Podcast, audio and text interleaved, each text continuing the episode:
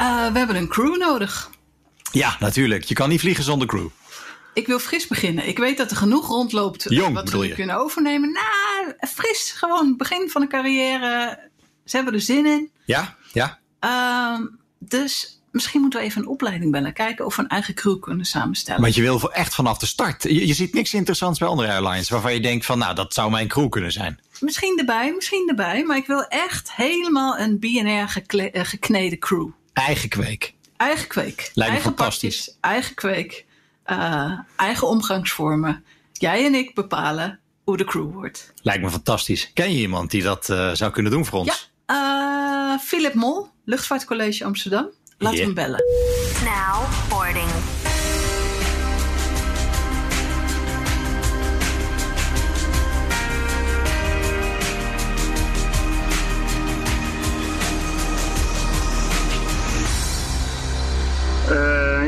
Philip Mol.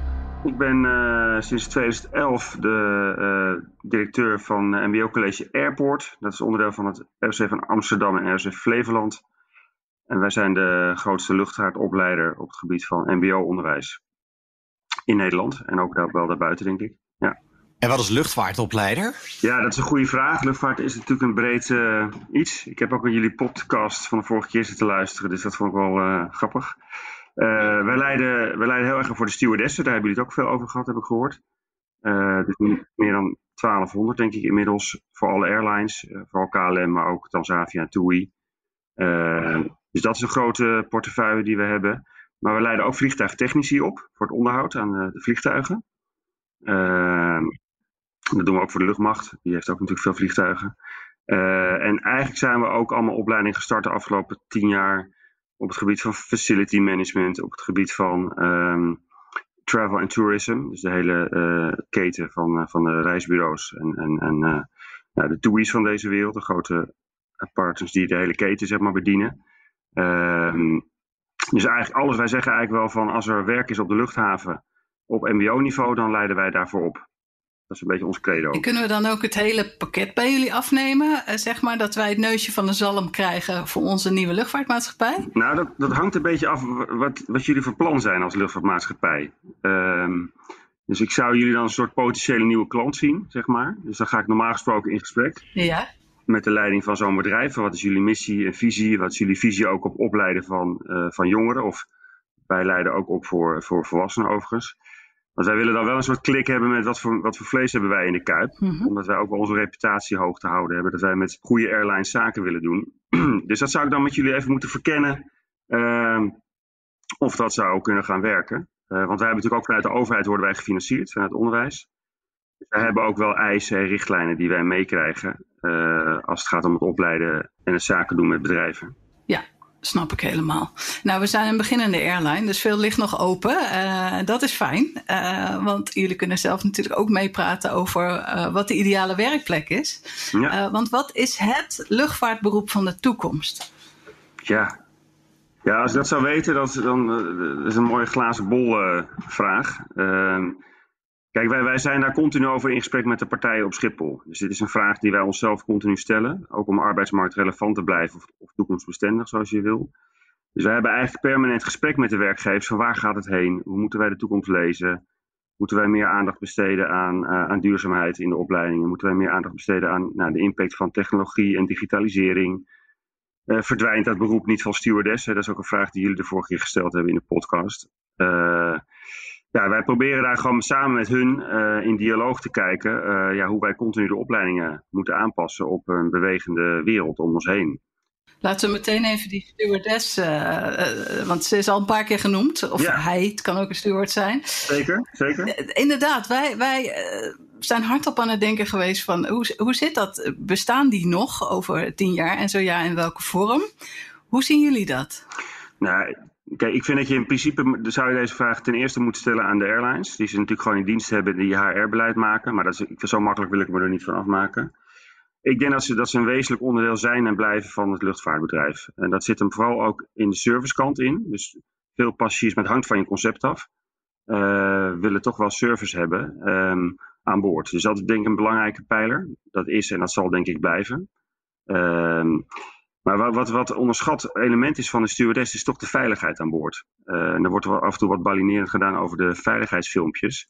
Maar zij hebben een hele belangrijke rol ook in de sociale veiligheid aan boord. En passagiers aanspreken die zich misdragen of ja, die ook angsten hebben en angsten manifesteren. Het is natuurlijk ook een, een, een, een uh, type dienstverlening waar je vertrouwen in moet hebben. dus, dus de, de luchtvaart valt of staat met vertrouwen. Ja, ik ben die passagier die inderdaad met hondenogen en vliegangst naar de stewardess kijkt en daar rustig van wordt. De stewardessen worden getraind in het herkennen van angsten en daar hebben ze een arsenaal voor om daarmee om te gaan. Uh, dus om de passagiers gerust te stellen. Maar ook om uh, passagiers die zich misdragen of dronken, of, nou, dat komt natuurlijk ook voor. Uh, om daar adequaat op te handelen zonder dat het escaleert in de lucht. Want je opties zijn beperkt op 12 kilometer hoogte. Dus je kan niet zeggen, joh, jij gaat er nu uit, zoals bij een bus. Hè. We zetten de bus even stil en dan gaat de passagier er maar even uit. Dat kan niet in een vliegtuig. Dus je zult daar anders over moeten nadenken. Dus dat is denk ik een belangrijke, dus de, de, de, de veiligheid. Um, ja, dat zijn er wel de twee pijlers. En ik zie daar eigenlijk de komende tien jaar niet heel veel in veranderen. Wel die service misschien, want je kunt naar self-service concepten gaan. Uh, dus dat, dat, dat is natuurlijk al aan de hand. Er zijn budget airlines die dat bijna helemaal hebben weggehaald. Maar die hebben nog steeds stewardessen voor die veiligheidskant. Uh, uh, en ook schoonmaaktaken, denk ik, aan boord wc schoonhouden en dat soort dingen. Dat hoort ook onder het takenpakket van de moderne stewardess eh, vanuit jullie opleiding te zien. De, de, er zijn airlines volgens mij, die, ik weet het bijna wel zeker, die na het eind van de vlucht dat gewoon de stewardess handschoenen aantrekken en uh, het vuil opruimen. Maar er zijn natuurlijk ook airlines die dat hebben uitbesteed aan schoonmaakbedrijven. Die ook gespecialiseerd zijn in het uh, schoonmaken. Uh, want kauwgom of dat soort dingen krijg je niet zo makkelijk even met de. Dus daar moet je gespecialiseerd ook voor zijn. Ja. ja okay. Wat moeten wij een, een crew bieden? Als, als wij willen beginnen met een frisse nieuwe crew, uh, wat is belangrijk voor de jongeren qua arbeidsomstandigheden, qua uitstraling van de luchtvaartmaatschappij? Nou, wat ik, wat ik, wat ik zelf merk op school is dat de jongeren die willen graag steeds meer maatschappelijk verantwoord uh, hun werk doen. Dus ze vinden het belangrijk, denk ik, dat er een visie is op, uh, op duurzaamheid. Dus dat is denk ik een belangrijk aspect wat je moet invullen als airline, zeker als je nieuw bent. Uh, ik vind Travel Essence wel een mooi voorbeeld van een reisbureau. Wat een hele groene visie heeft uitgewerkt. Hoe zij willen compenseren voor de CO2-uitstoot als je naar Australië gaat. Dus zo'n soort missiestatement van nou, wij, zijn ook, wij doen ook echt oprecht en niet alleen maar cosmetiek uh, aan duurzaamheid. Dat, dat, ik, dat is steeds meer een gesprek met ouders en studenten voor de keuze van onze school, merk ik. Is dat ook een twijfelpunt? Nou, dat, dat wordt steeds meer een punt in de overweging. Kies ik voor een beroep in de luchtvaart? Ja, dat is wel wat ik merk. Ja. En dat snap ik ook wel. Uh, want de luchtvaart staat ook in, midden in die discussie. Dus daar moet je ook een visie op hebben. En als wij beloven om een BNR-bos te planten, nou, zou dat helpen? Dat denk ik wel. Ja. ja. Samen de, de, bomen, de bomen planten. Ja. En, maar ik denk dat jongeren die voelen de tijd echt goed aan. En, die, en, die, en, het, en ze, ze prikken er ook doorheen als het een, uh, niet een echt verhaal is. Is er schaarste op het gebied van werving van, uh, van jongeren voor jullie opleiding? En, en dus ook in de, in de output als in het voldoen aan de marktbehoefte, de marktvraag naar, naar luchtvaartpersoneel? Dat is natuurlijk de, de tragiek nu van corona. Tot corona hadden wij gesprekken met de sector over tekorten. Dus de, vooral tekort aan technici. Dat, is, denk, dat zal nog wel zo zijn. Maar ook de stewardessen waren eigenlijk niet aan te slepen de afgelopen jaren. De, dat is door corona zijn we nu weer in gesprek met de sector. Hoe denken jullie over drie, vier jaar de behoeftes te hebben. We hebben natuurlijk ook een soort ja, vakkencyclus. Dus wij, wij leiden nu op en over drie jaar leveren we ze af. Dus wij zijn nu, as we speak, in gesprek met de sector. Ook met alle scholen in Nederland overigens, want wij zijn niet de enige. Van wat zijn de juiste volumes? En, en moeten wij daar een aanpassing op doen? Uh, en voor welke segmenten dan? Uh, want het is nog echt hoogst onzeker hoe corona feitelijk gaat huishouden bij de airlines. En of dat korte termijn impact is of ook langere termijn ja, daar zijn nu de meningen over verdeeld, ook door economen. Die kijken er natuurlijk ook naar. Uh, dat vind ik persoonlijk heel spannend. Want we leiden heel veel op. Dus als we veel te veel opleiden, is dat natuurlijk niet goed. Ja, ik vraag me af, eh, als je doet uh, wat jij doet qua beroep, kun je dan nog zelf onbezorgd in het vliegtuig stappen of let je overal op? Ja, nou de laatste, de laatste ervaring was naar Zuid-Afrika met de KLM. Uh, dat vond ik buiten gewoon prettige ervaring, want we hadden heel veel turbulentie. Uh, echt, echt heel heftig. En ik vond dat de staf daar buiten gewoon adequaat op reageerde. Uh, en dan kijk ik echt wel even hoe uh, zitten zij zelf achterin of lopen ze rondjes, proberen ze mensen gerust te stellen. dus dat vind ik wel een belangrijk aspect. En ik vond, ik vond de service ook echt goed. het was al een tijdje geleden ik had gevlogen. dus ja, ik, ik, ik ga altijd wel een praatje maken met, met het personeel, ook omdat ik zelf opleid. Van waar, waar heb je je opleiding genoten? Heb je nog tips voor ons als opleiders om te verbeteren? Dus dat doe ik altijd wel. Ja. ja. En wat is de belangrijkste tip om te verbeteren? Nou, wat ik veel van de airlines terughoor, um, is toch de, de high service. Dus ze, verwachten dat wij studenten afleveren die uh, echt die topservice mentaliteit hebben. Uh, voorkomend zijn, uh, conflicthantering. ja, dus, dus het verschil wordt toch door mensen gemaakt in, de, in de perceptie. Dus zij meten heel erg op de perceptie van de customer journey. ja, en dat is toch de touchpoint van de mens op mens, is natuurlijk de cruciale factor. Dus dus we kunnen de technische skills makkelijk aanleren. Protocollen, veiligheidsvoorschriften, handelingen. Maar de, de attitude, zeg maar, de, de houding, uh, ja, dat is natuurlijk echt gedrag beïnvloeden. We trainen veel met acteurs, dus we hebben heel veel acteurs die huren we in. Om ja, rol, via rollenspelen dit aan te leren. Ja, en sommigen hebben het gewoon meer van nature dan anderen. Moet je ook eerlijk over zijn. Dus dat, dat blijft denk ik het belangrijkste aspect.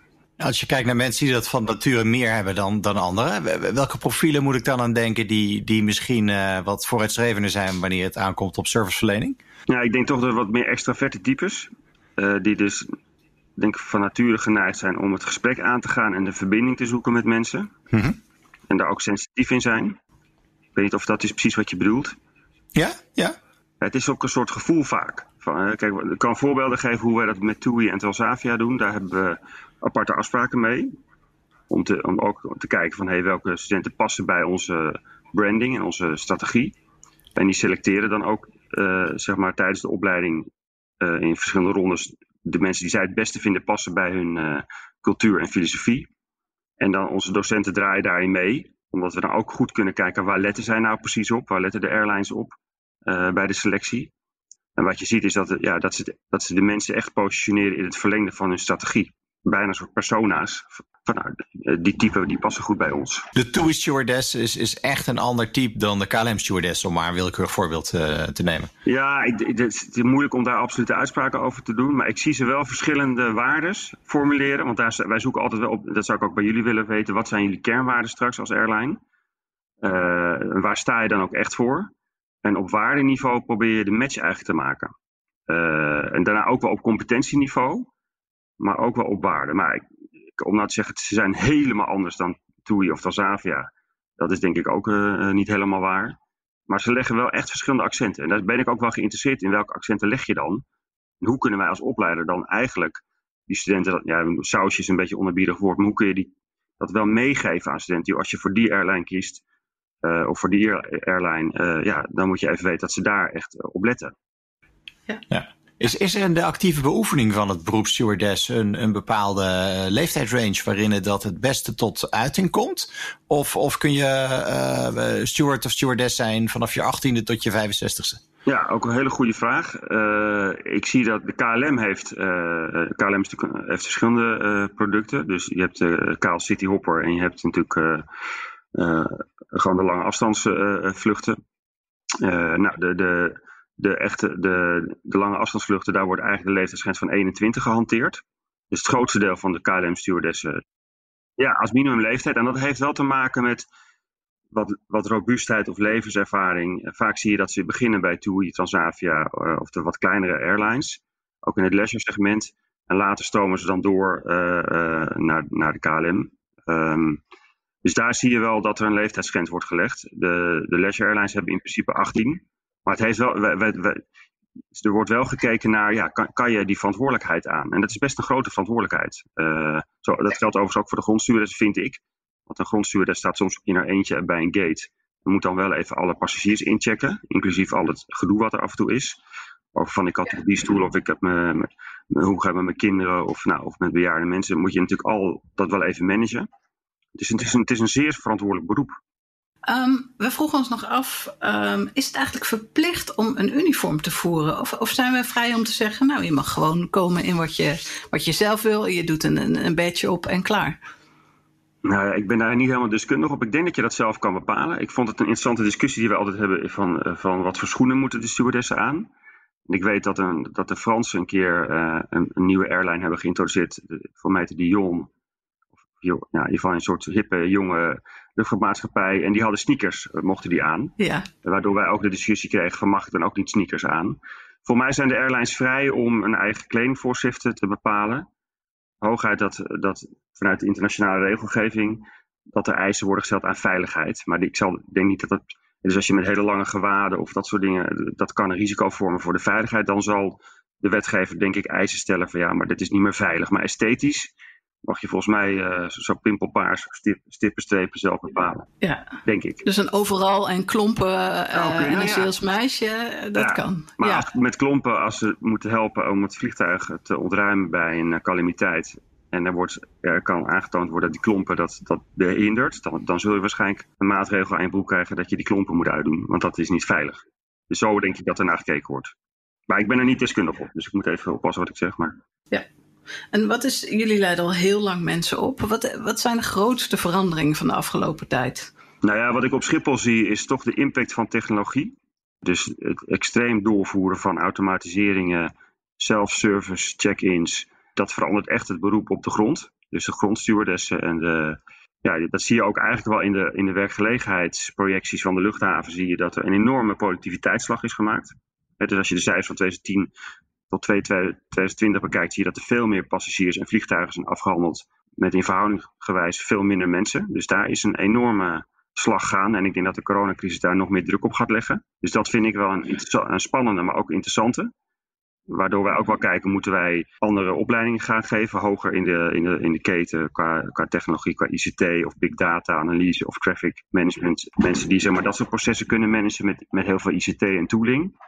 Dat zal ook niet heel veel werk zijn, maar dat is wel het werk waar het een beetje naartoe schuift. De drones vind ik heel interessant, een heel andere tak van sport. Maar de toepassingen van drones en urban air mobility, daar zijn we heel erg op, op gas aan het geven.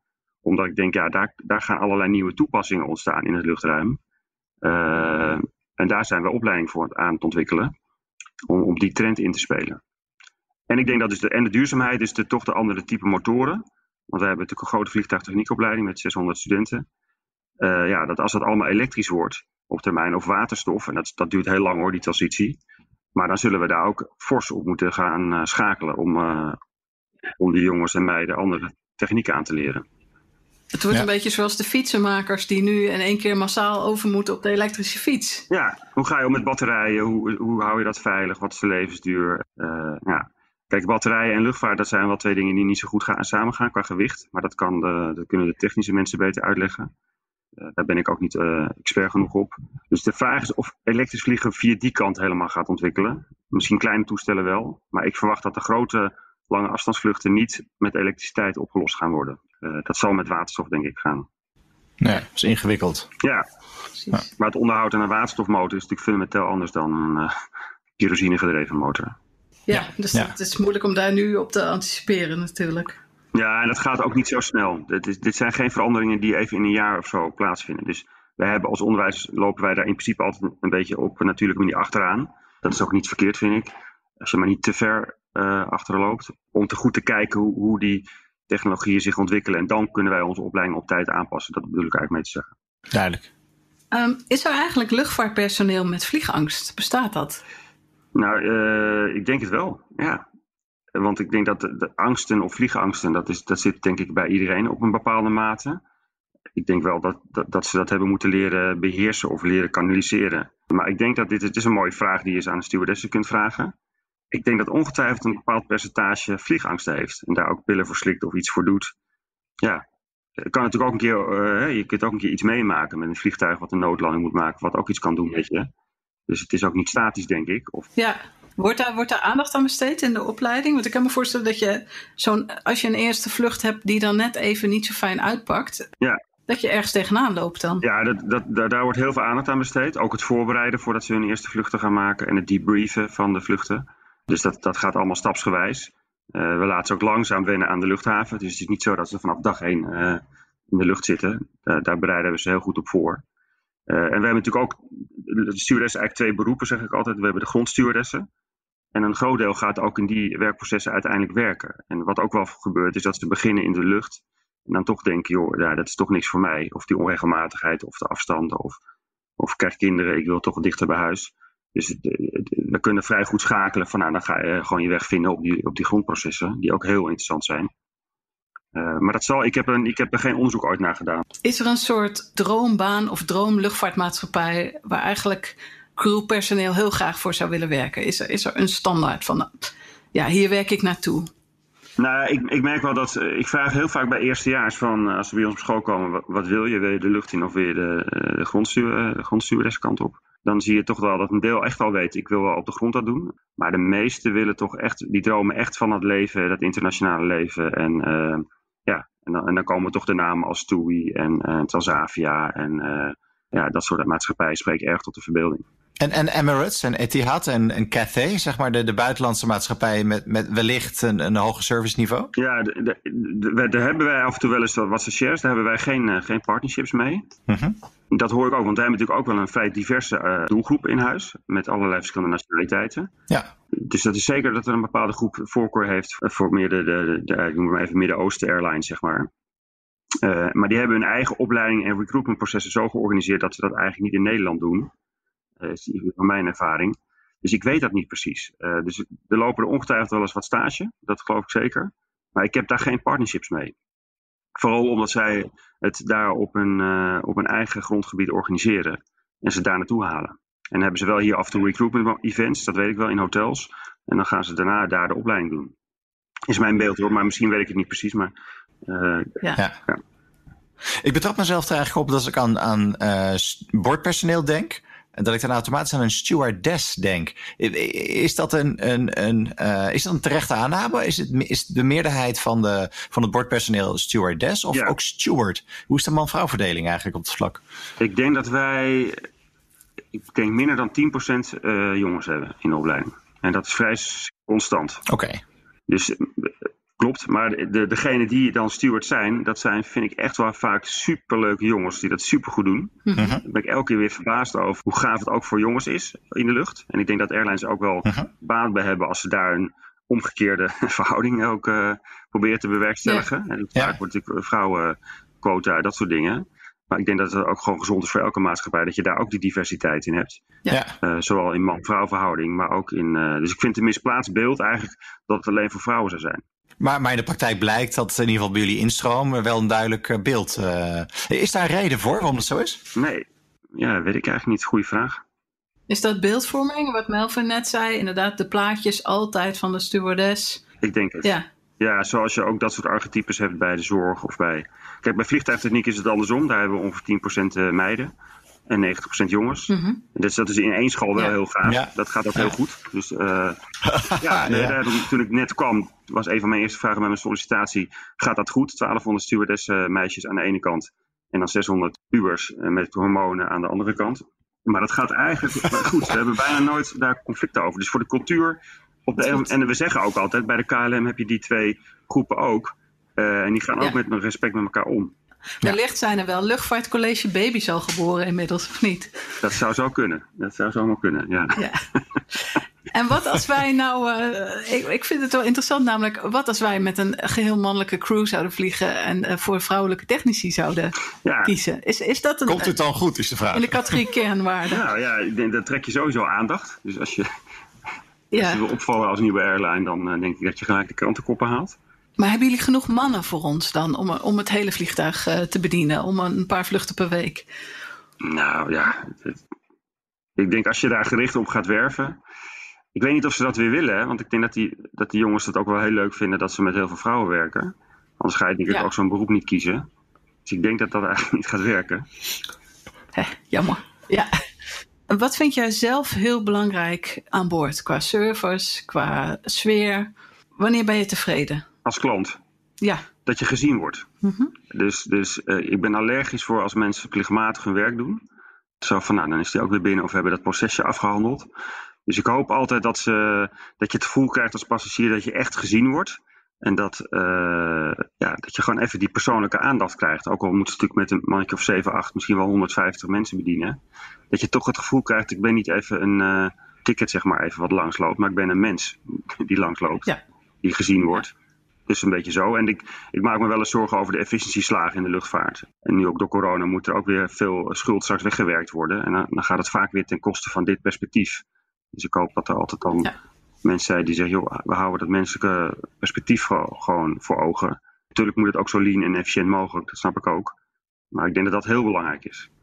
En we hadden het net al een paar keer over agressie in de lucht. Is dat iets wat toeneemt of eh, is dat altijd? Dat, dat, de, de, ik zit niet elke dag die onderzoeken te checken, maar ik, ik scan het wel af en toe.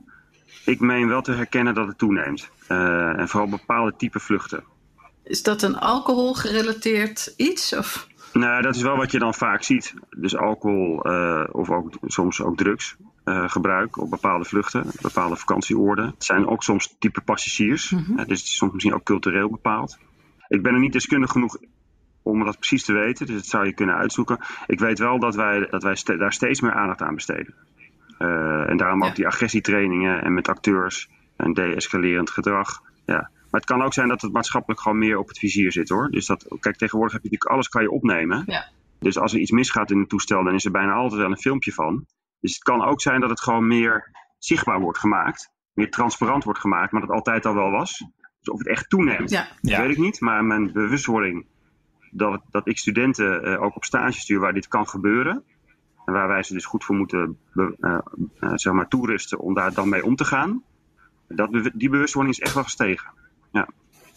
Ja, want ik kan me voorstellen dat als je begint in je opleiding, dan heb je inderdaad een bepaald beeld, wat misschien erg romantisch is, maar dat je daar heel erg van schrikt. Dat je, dat je daar niet op bent voorbereid.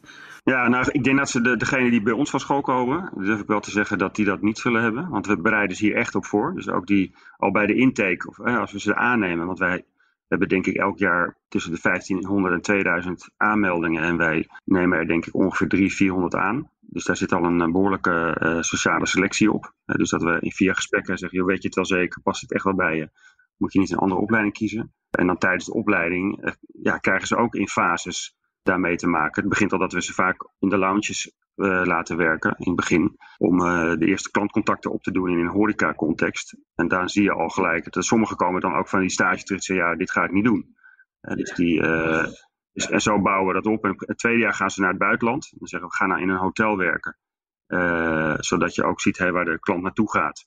En dat je die context, en dan worden ze vaak volwassener van. Als ze, als ze zes maanden in, zelfstandig in een hotel zitten. En dan gaan ze het derde jaar, gaan we keuzes maken. Ga jij in de luchtstages doen of op de grond? Dus we bouwen, er zit een heel, hele strategie achter. Daarom duurt die opleiding ook 3,5 jaar. Kijk, sommigen zeggen wel eens, dat kan toch ook in zes weken? Tu tuurlijk kan je in zes weken iemand safety vaardigheden aanleren en de processen, dat kan.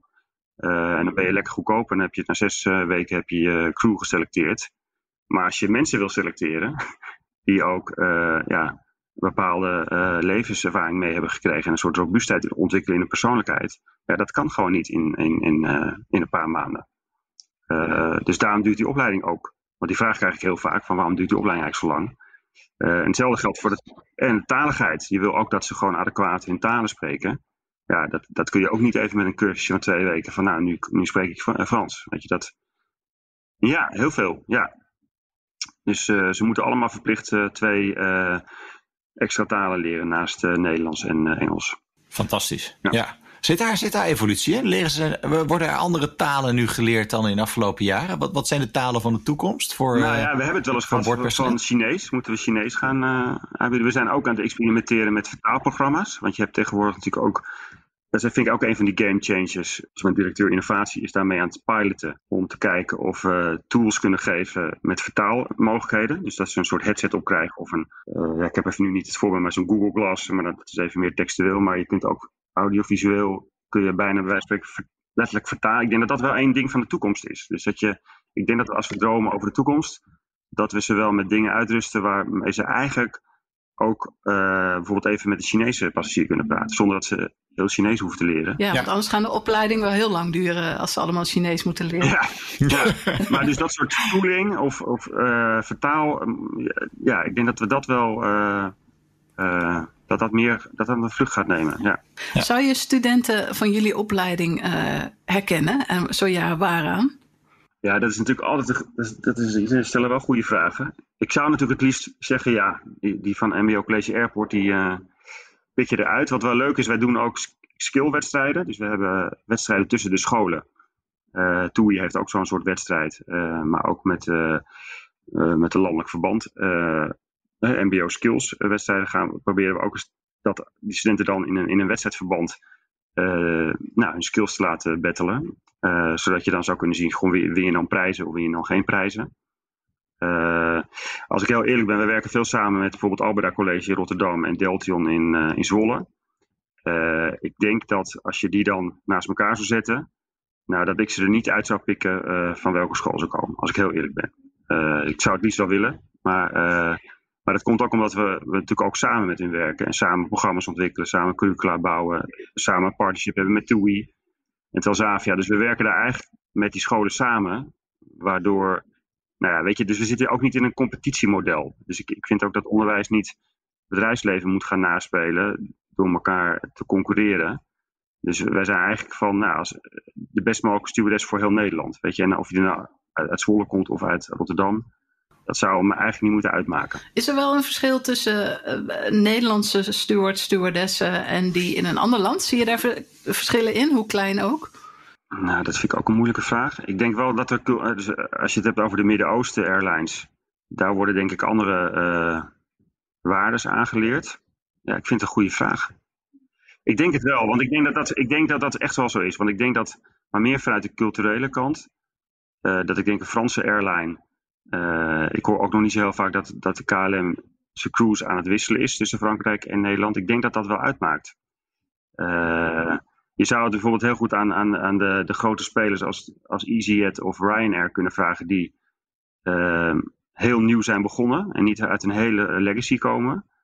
Uh, of zij gewoon eigenlijk Europese crews recruteren. Dat zou zomaar kunnen. Uh, de, de, de traditionele home carriers, die selecteren toch vooral uit de landen waar ze vandaan komen. Dus het is een interessante vraag, ik weet het eigenlijk niet. Ja, we spraken ook iemand gisteren die zei: Het is eigenlijk van de gekke dat al die crews uit hetzelfde land komen. Juist omdat je met internationale gasten vliegt. Je zou juist een gemixte crew van over de hele wereld moeten hebben, altijd. Hoe sta je daarin? Uh, in? nou ja, kijk, ik, maar ik kijk dan meer vanuit de populatie die ik gewoon op school heb. Uh, dus de RC van Amsterdam is natuurlijk grootstedelijk ROC. Uh, waar ontzettend veel verschillende cultuur en diversiteit aan studenten zit. Dus dat leveren wij ook af aan de arbeidsmarkt. Dus de diversiteit bij KLM of TUI of Transavia zou daar ook een afspiegeling van kunnen zijn. Of dat het zo echt is, dat weet ik niet. Want dat zou je echt aan die airlines moeten vragen. Ik ben het met je eens dat als je, dat je moet proberen een afspiegeling te zijn van je klanten. ook in het personeel wat je hebt. Om, al was het maar om die aansluiting en die klik te krijgen om die culturele biases die er soms zitten, dat je die kunt bespreken op de werkvloer. Van hoe ga je nou om met een Marokkaanse passie of met die of die. Uh, dat het dan waardevol is dat je, dat je die diversiteit ook in je eigen club hebt zitten. Gaat, gaat de virtuele stewardess zo uitkomen? Ik, ik moet denken aan een, uh, een, gesprek met een innovatiemanager die we een tijd geleden hebben gehad. En daar werd hem verteld dat uh, de parallel werd gelegd natuurlijk met, met Zoom, videoconferencing, met wifi uh, aan boord. Wanneer gaat de stewardess mij toespreken via dat, dat schermpje in de stoel vormen? Ja, ja, dat, dit moet je echt aan de airlines vragen. Okay. Uh, technisch zou dat kunnen, denk ik. Hè? Dus je zou een aantal dingen kunnen wegautomatiseren. Zo'n filmpje kan je ook laten zien van de flight safety. Uh... Nou, ik, ik, kan me ook voorstellen dat het live kan. En dat het jullie mensen zijn die echt opgeleid zijn om, om stewardess op afstand uh, te zijn. Ja, ja, ik, ik, ik denk dat, dat, dat, dus dat stukje zou je kunnen, misschien kunnen rationaliseren. Dat je dan zegt, nou doen we dat op afstand en dan kan één iemand eh, tien vliegtuigen tegelijk uh, bespreken, zeg maar. Dan heb je een efficiëntieslag. Uh, ik, ik, denk dat je de component sociale veiligheid aan boord heel moeilijk digitaal kunt wegnemen. Dus, maar het is natuurlijk wachten op de eerste airline, die, misschien zijn jullie dat wel, die gewoon crewloos gaan vliegen. Kijk, ik heb wel eens, bij de piloten vind ik het nog makkelijker voorbeeld. Zou je in een vliegtuig stappen eh, dus je zou een sociaal experiment kunnen doen. Dat kan je morgen op Schiphol doen. Dat er gewoon een vliegtuig gaat wegtaxiën, heb ik wel eens gezegd. En dan op, eh, vlak voordat hij opstijgt, gaat hij zeggen: Nou, beste passagiers, vandaag uh, zit Klaas, de, de, de luchtverkeer, die zit er niet in. Ik zit in een, in een kantoor op Schiphol Oost. u bent vandaag de eerste proef dat wij zonder piloot aan boord gaan vliegen. Uh, nou, als u moeite heeft, dan knop, drukt u op de groene knop of de rode knop, wat er dan gebeurt. Dan ga ik via de glijbaan naar buiten. ik, ik, ik ja, vertellen. Ja. ja, ik zie mensen uitstappen dan. Uh, dus ik denk dat mensen dan toch. Uh, maar we hebben, we hebben natuurlijk wel trams waar ook nog steeds wel een machinist in zit, maar die zie je echt niet meer. Ja. Eens. Als je incheckt zie je nog vaak nog net de piloot of die zegt dan nog even een persoonlijk praatje. Dat je denkt, oké, dit is het gelukkig een persoon. Ja. Eh, dit vind ik wel de spannende kant van de toekomst. Ja. Eh, krijg je, eh, ja, dat, maar dat zie je ook al met auto's. Eh, gaan we straks taxis krijgen zonder chauffeur? Nou, dus technisch kan er denk ik straks heel veel. Maar willen mensen eh, dat dan over, overlaten? Dat, het is meer, je moet je eigenlijk aan psychologen vragen, dit vraagstuk. Want die zullen dat, die kunnen daar wat over zeggen. Mensen Ja. in staat zijn om dit te doen. Ja. Eh, kijk, de bedrijfseconomen die zullen, die zullen vrij snel zeggen: dit kan en dit gaan we doen. Hè? Want dan kunnen we eh, winst inboeken. Eens. Maar ik denk dat het psychologisch, en zeker met de luchtvaart, is een heel veilig product. Maar als het misgaat, is het vertrouwen natuurlijk ook heel snel weg. Dat zie je ook met zo'n eh, Boeing Max. En hoe lang het dan duurt voordat we met z'n allen dat vertrouwen weer gaan krijgen in zo'n toestel. Nou, dat is denk ik ook met een piloot weghalen of niet. Dat hoeft maar één keer fout te gaan en dan is het gelijk voor tien jaar klaar. Eh, eh, dus ja. En moeten we, ik vind ook wel moreel, moet je soms afvragen, moeten we al het werk maar weg kunnen halen als het technisch kan, hè? Moet je dat, moet je dat als maatschappij willen, weet je? Ehm, ik hoop dat er in deze crisis ook zo'n soort bezinning komt van, ja, homo economicus. ehm, wij zetten daar grenzen aan. Weet je, ik vind het gewoon wel prettig dat ik door mensen word vervoerd. Vind ik wel fijn. Vind ik ook nog wel prettig. Ja. Ja. Ja, aan de andere kant vind ik het ook wel weer prettig dat tickets niet de hoofdprijs kosten. Dus daar zit ergens een spanningsveld tussen. Nou ja, je ziet ook bijvoorbeeld verzekeringsmaatschappijen weer gewoon een, een, een, eh, telefoondesk inrichten waar je gewoon een mens kan bellen. Ja. ja, een echt mens. Ja. Ja, die gaan dat als propositie kiezen. Ja, Van wij zijn juist gericht met eh, mensen. ja. Waar? Dus ja, Ja. Oké, eh, nou, we zijn een stuk verder in onze zoektocht. mooi. We melden ons eh, op een later moment met een hele duidelijke omschrijving van wat we zoeken. Het is jammer dat de, dat de man-only luchtvaartmaatschappij gaat hem niet worden, denk ik dan toch? Ik, ik zie geen probleem. We gaan het toch even bekijken. Hartstikke bedankt voor je tijd. Ja, fantastisch. Ja, en heel veel succes met jullie zoektocht. En als jullie Ja, echt een airline worden, dan eh Dan komen we terug. graag bij jullie melden. Heel goed. Succes. Philip Mol, directeur ROC van Amsterdam en voorzitter van het MBO College Airport. Dank voor jouw aanwezigheid in de studio en dank voor jouw bijdrage aan BNR.